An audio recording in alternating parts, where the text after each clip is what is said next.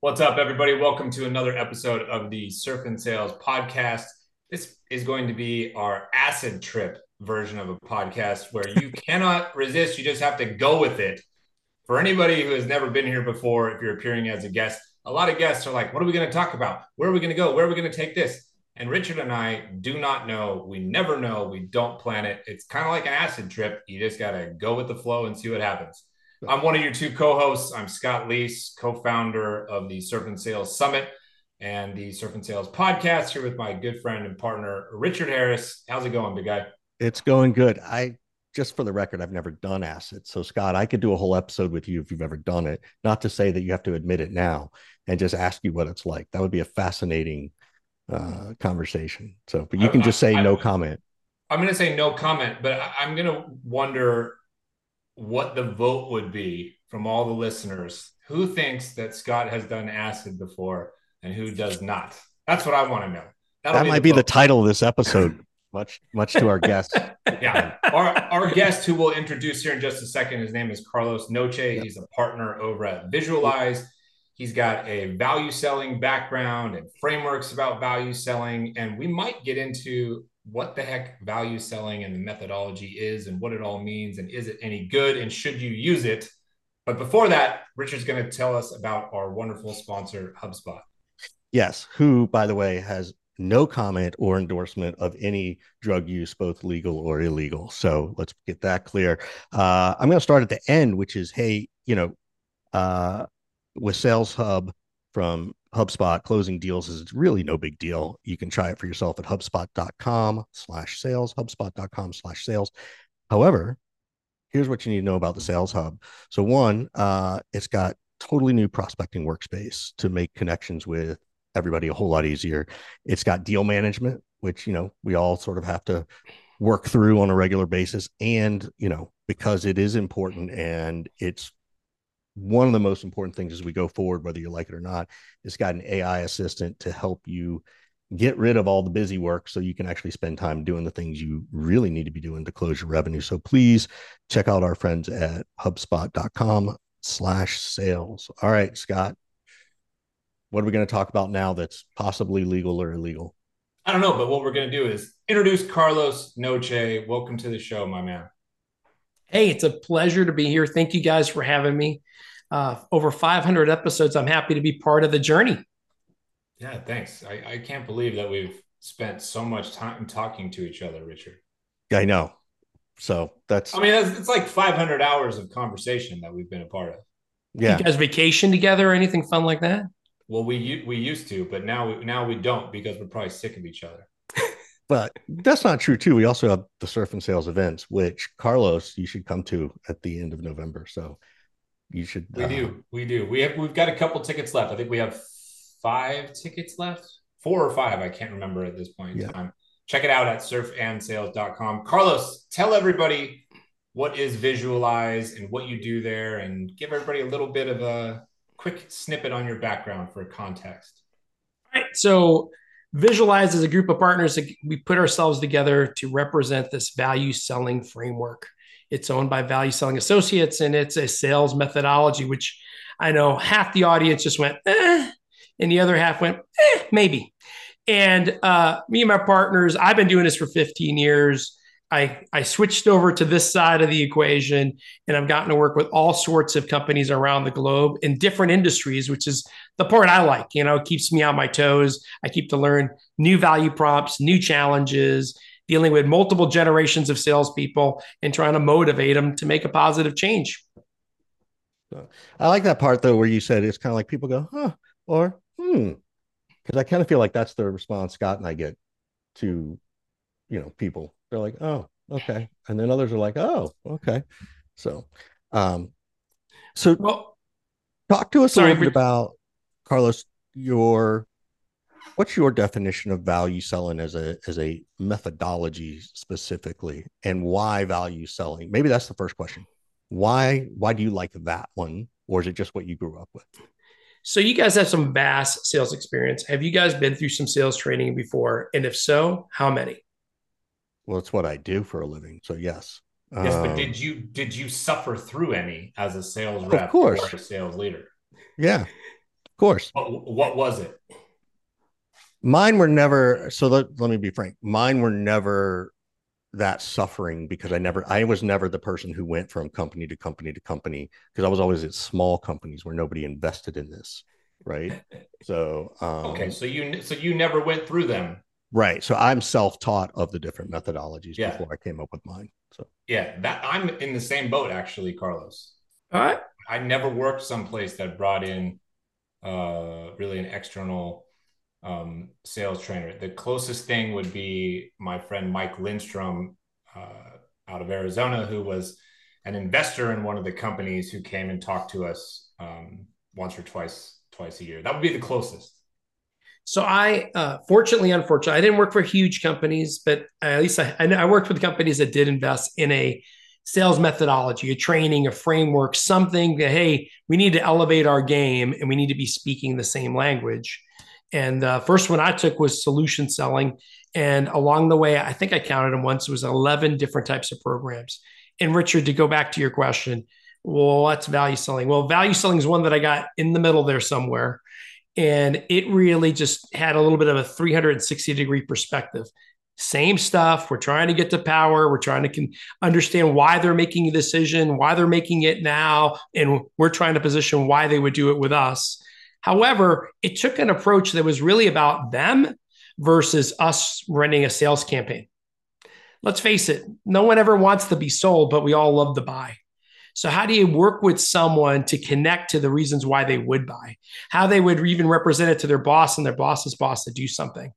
And this value selling framework at the heart of it, folks, is it's simple because I'm not that complex. I could explain it on a napkin in a bar in Mexico City with a partner. And to me, that worked. It worked for me. So my career progressed and I eventually became a, you know, director and a worldwide VP and then thirdly, I, I could actually share it with my own team, right? Because the hardest thing of having any common language is y'all got to be speaking it. That means you and your team need to be discussing the key components and all agreeing on what they are. And with its simplicity came its effectiveness. It was simple enough to do this not only with the reps, but the customers and customer success and marketing and services to get us all on the same page to accomplish a goal, which is a result for our customers. Have you noticed any sort of change in the overall receptiveness to the concept of value selling over the course of the last, you know, 5, 10, 15, 20 years? I'm wondering if it's skewing one way or the other. Um, do things change? Hell yeah. Just kind of like my hairline.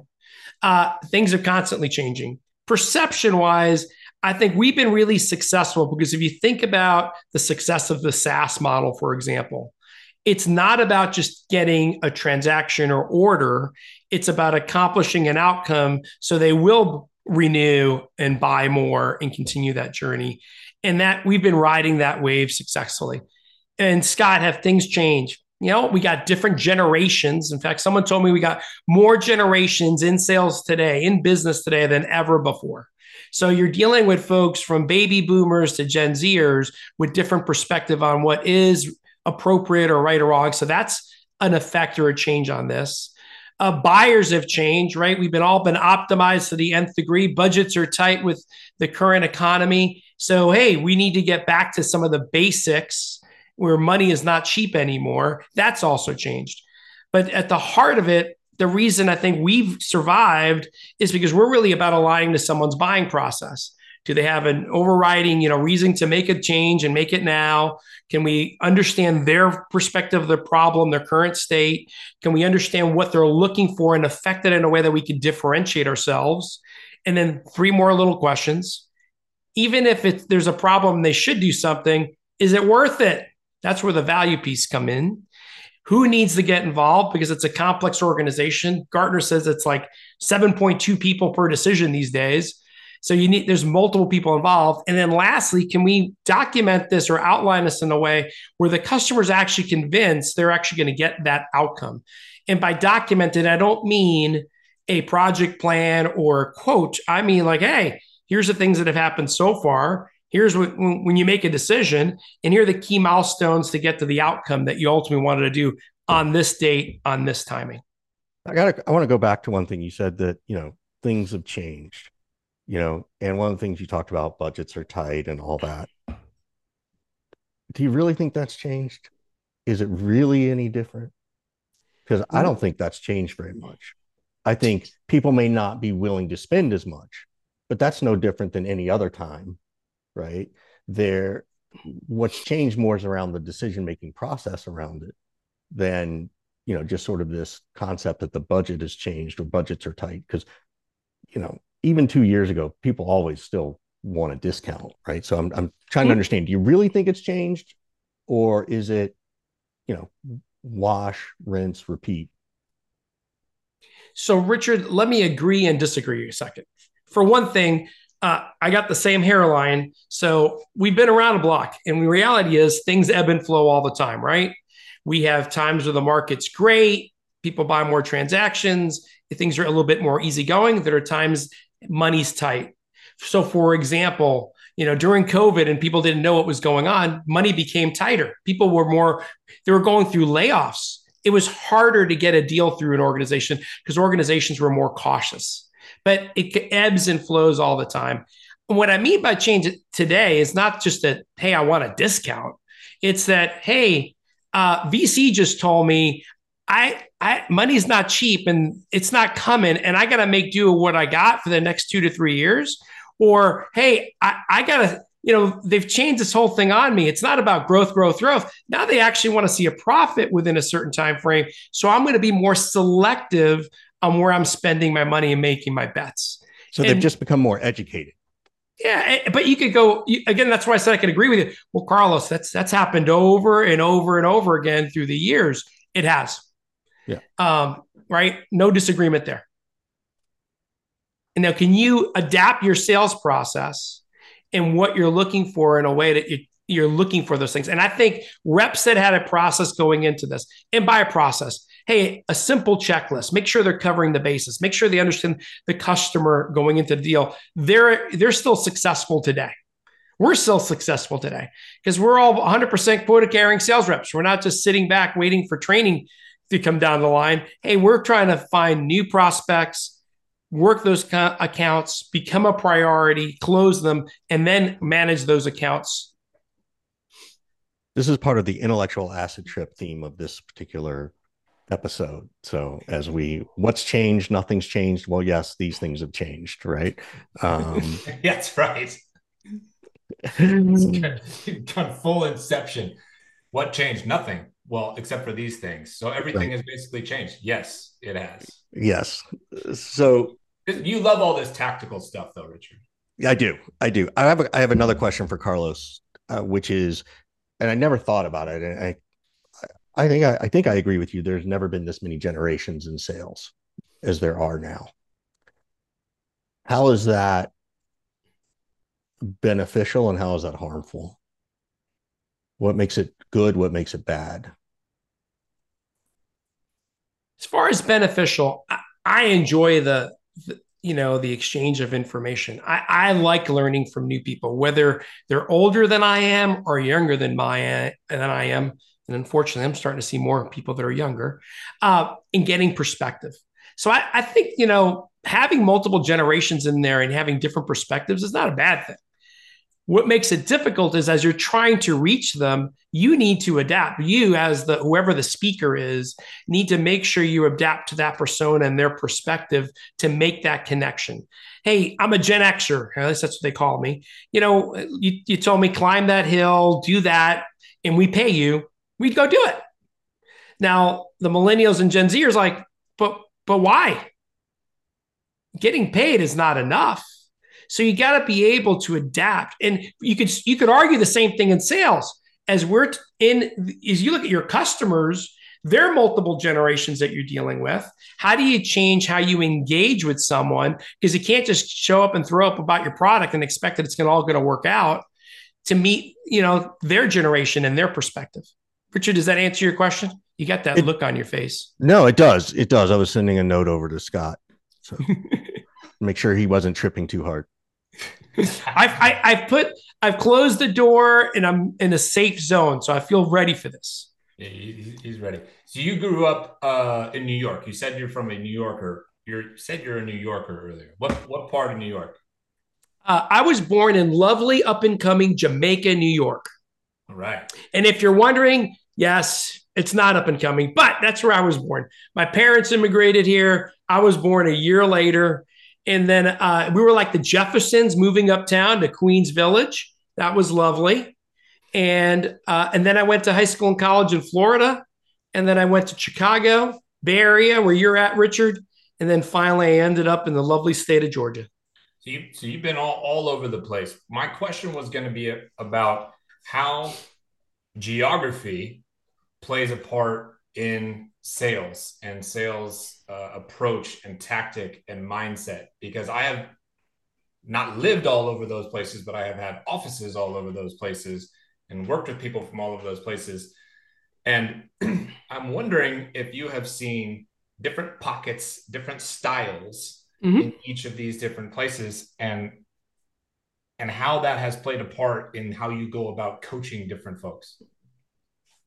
So first off, uh, even if you just think about across the US and the different personalities and backgrounds, that's one, let's say, perspective. But then as I look across the globe, like going over to Europe and going to Asia, going in Latin America. Uh, I'm from Spanish descent. So you, you, think about Latin America, they'll all tell you, hey, we all speak differently. We all have different perspectives. You know, so that different Scott is everywhere. So when you think about the sales framework, it's got to be more than just tactics and style. We're, you know, like I was having this conversation with a team out of Europe, and this person from the Netherlands said, Carlos, uh, that's way New York direct. We would never ask a question that way. I go, great. How would you get to that same outcome? She goes, Well, we would ask it in this way about the team or about the goals of the team versus the individual, because that would uh, be more uh, authentic and real in our culture. I go, fantastic. This class isn't about you using my words. This class is about we need this piece of information. And we need it so we can qualify the deal, work the deal, close the deal, and drive to a successful outcome. And they need it so they can make a purchasing decision. So, Scott, going back to your question, I, the, I'm not trying to change people's styles. I'm not trying to create Latin New Yorkers across the globe. I'm trying to get people to be curious about their buyers and help their buyers make a buying decision. And okay. here's some key components and a checklist to get there. How you get there, let me help you. Let's come out and figure out something that works with your style. So, do you hire, if you're a hiring manager, you're built, I mean, you used to be a sales leader. So, if you're building a team and you sell to one particular type of buyer this particular product are you are you trying to skew your hiring towards people who are from a particular area and already have this style that you think matches that sale versus hiring somebody else that I have to kind of adjust how they approach things a little bit? God, I mean, that's a, a tough question without knowing more details. But I've had this conversation because I also invested in, in other businesses. Well, let, let, let, let, let me try to simplify it for you. Let's say let's say you have two candidates in front of you. You have me and Richard in front of you. Okay. And oh, you're you're selling a um an, a piece of enterprise software. All right. It's a six to 12 month sales cycle. It's a hundred thousand dollar plus price point based on what you know about personality type only and approach and style. Which one of those personality types? Richard from georgia scott from california is better suited or is that a ridiculous assumption to be part of the decision making uh, process? No i think it's important. I mean you might have all the skill set but you don't really match with the crowd and audience that you're selling to and I think that's an important part of putting the right people in the right roles to be successful. And it's funny you mentioned this because I have a, a, one of my neighbors is retired executive from Honda, and you know after a couple of bourbons, we sometimes have these conversations, and uh, and it's like you know, you know they have the same background, they meet the requirements. I go well, but you gotta uh, maybe this is a bias, but I think I want to put someone in a role where I think their personality, their background, their knowledge is going to make them successful. And if I'm not, I'm doing them a disservice.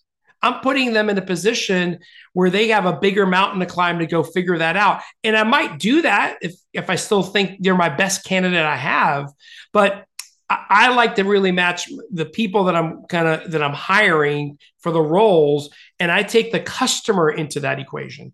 And I think everybody should take the customer into the equation. What is the customer expecting from us?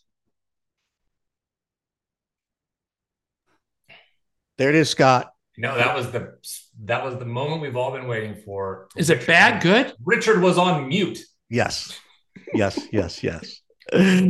um, so I've got a uh, we got to do a, a, quick little mid roll for our sponsor, but um, the other piece I was going to sort of come back to you with was what was I going to come back to you? Uh oh, looks like it was good. It was good. well, you lost. It was it genius. I lost it. Uh, I'll figure it out while I do this mid roll real quick. Um, oh, it's about. Oh, I want to hear your thoughts around the SDR function where it's going, what's it going to be, all that kind of stuff. So, but quickly, um, you know, if you didn't know what separates the contenders from the pretenders, it's pretty simple. It's the fourth quarter, and we are there. It's October 2023. And yes, the pressure's on. It's coming. It's been coming all year, and now it's really, really going to hit. So, if you really want to win in Q4, you really should be taking a look at the HubSpot Sales Hub. It's got everything your team needs uh, to end strong from new prospecting workspace to deal management tools to smart sequences all in one place. So spend more of your Q4 time closing deals than ever to crush and hit your targets with Sales Hub. Learn more about it at hubspot.com slash sales. And again, my favorite short URL they've ever given us. So thank you, hubspot.com slash sales. Carlos, what's going to happen to the SDR role? How soon does it evaporate?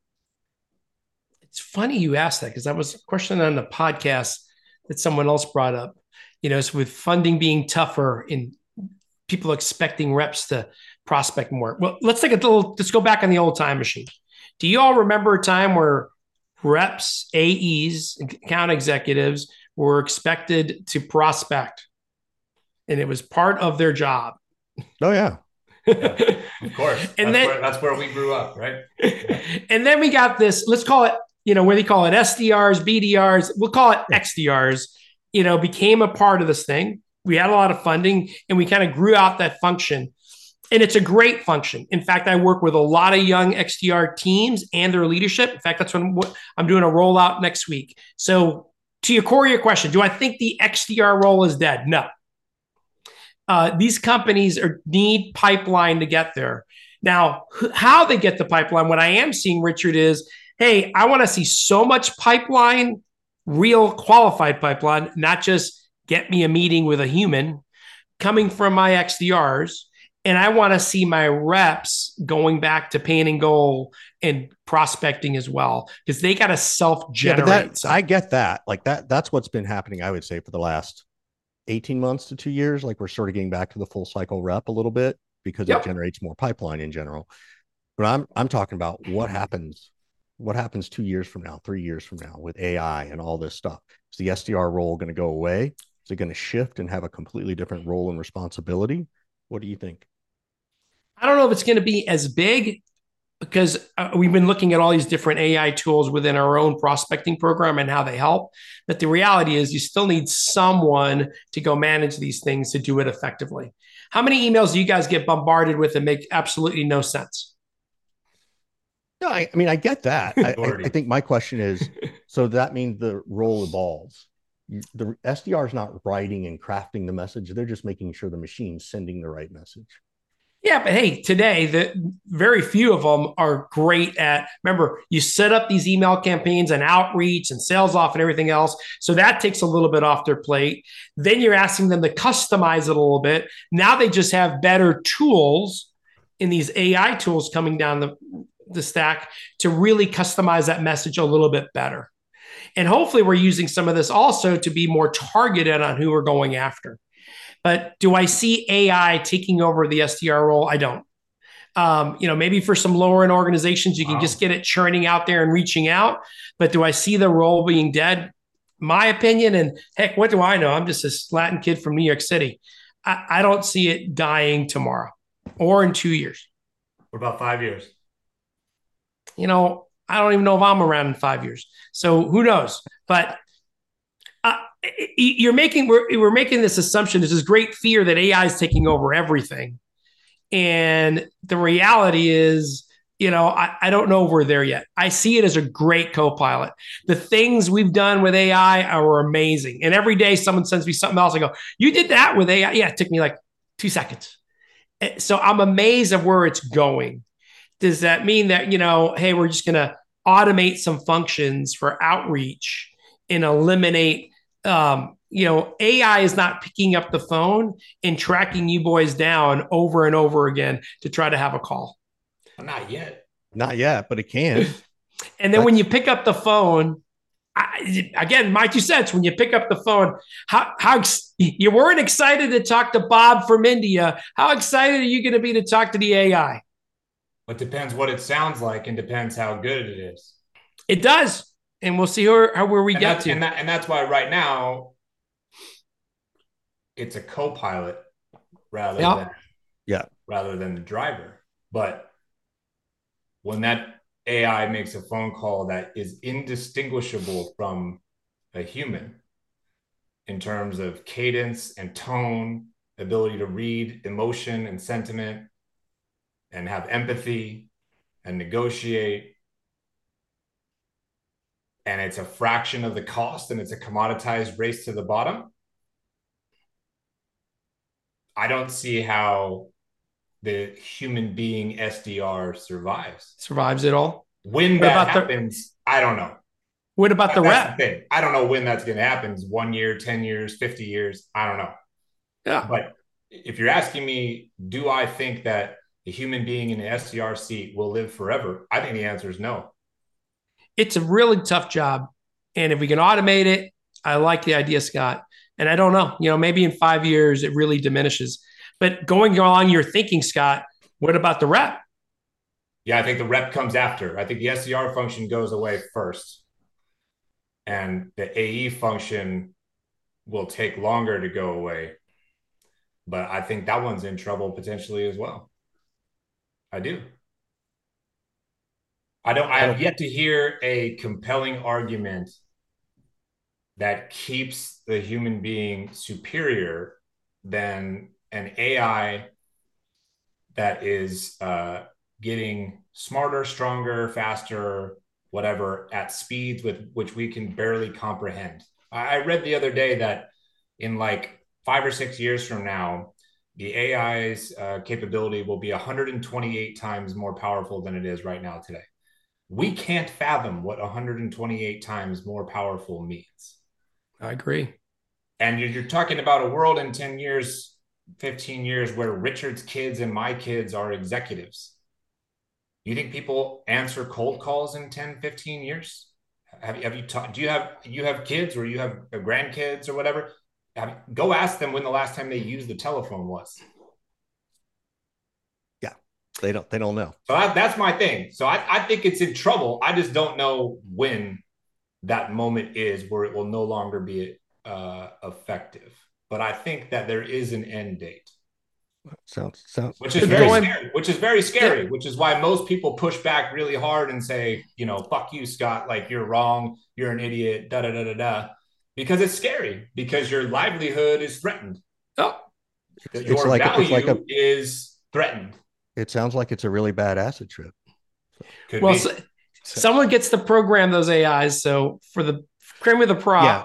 we for might now, still have some of us now, in but there. The, but the AIs are programming now. yeah, you can take a picture of a whiteboard, a storyboard uh, of, a, of a website and whatnot, put it in front of the AI right now, and it will spit the code out and bang it's well, right it's now all, you need a human to program it, but what happens when you don't need a human to program? Human. So, so the thing will come down to for what you're selling is human interaction really required? Because if you're talking about something that's transactional, that's going to go first. Uh, hey, I'm, I'm, I'm buying uh, someone to take care of my HVAC, or I'm buying some piece of that's software which I know where it is. That's going to go first, right? That's yeah, easier that's stuff. That's Amazon. That's already. But happened. when you get to the more complex sale, that's when you start talking about, hey, how are we going to manage that? Does it matter? Is it human interaction really going to matter? I also think too, though, that you know, and we never talk about this in sales is what are the buyers doing with AI? How are buyers doing this, right? So if I'm a CTO, right, and I need to implement some security system or some new security protocol or whatever, you know, what's out there in AI to help my team do that? And can, you know, sadly, that person be replaced so that at some point it's the APIs of the AIs working together to solve this problem, right? So, you know, we always talk about it from the seller side. We never talk about it from the buyer side. And so that's a big piece of like, well, what is our buyer's experience? You know, to your point about value selling, and the thing I teach is that, you know, there, there's no buyer's journey, there's just a buyer's experience. And what do we do to improve that experience? And so I think that's the piece that's still overlooked right now, at least at least by us, because we're also worried about ourselves and and our jobs. So um, it'll be interesting because I think those tech roles, you know, if I were if I were a programmer, if I was Scott's brother, I I, you know, a programmer, you know, that to me feels like, oh shit, when am I going to get replaced? You know, um, and then once they're replaced and we're replaced, then it's all just AIs, right? Um, you know, who knows what we're going to do? So this uh, acid trip has gone in a low. yeah, yeah. Uh, so um, I think it's important for people to face the possibilities, both good and bad, just to have awareness and think this. about how can you safeguard yourself as best as possible and uh, optimize your skills and optimize your earning potential and optimize your network and make yourself continue to be relevant and important as possible for as long as possible.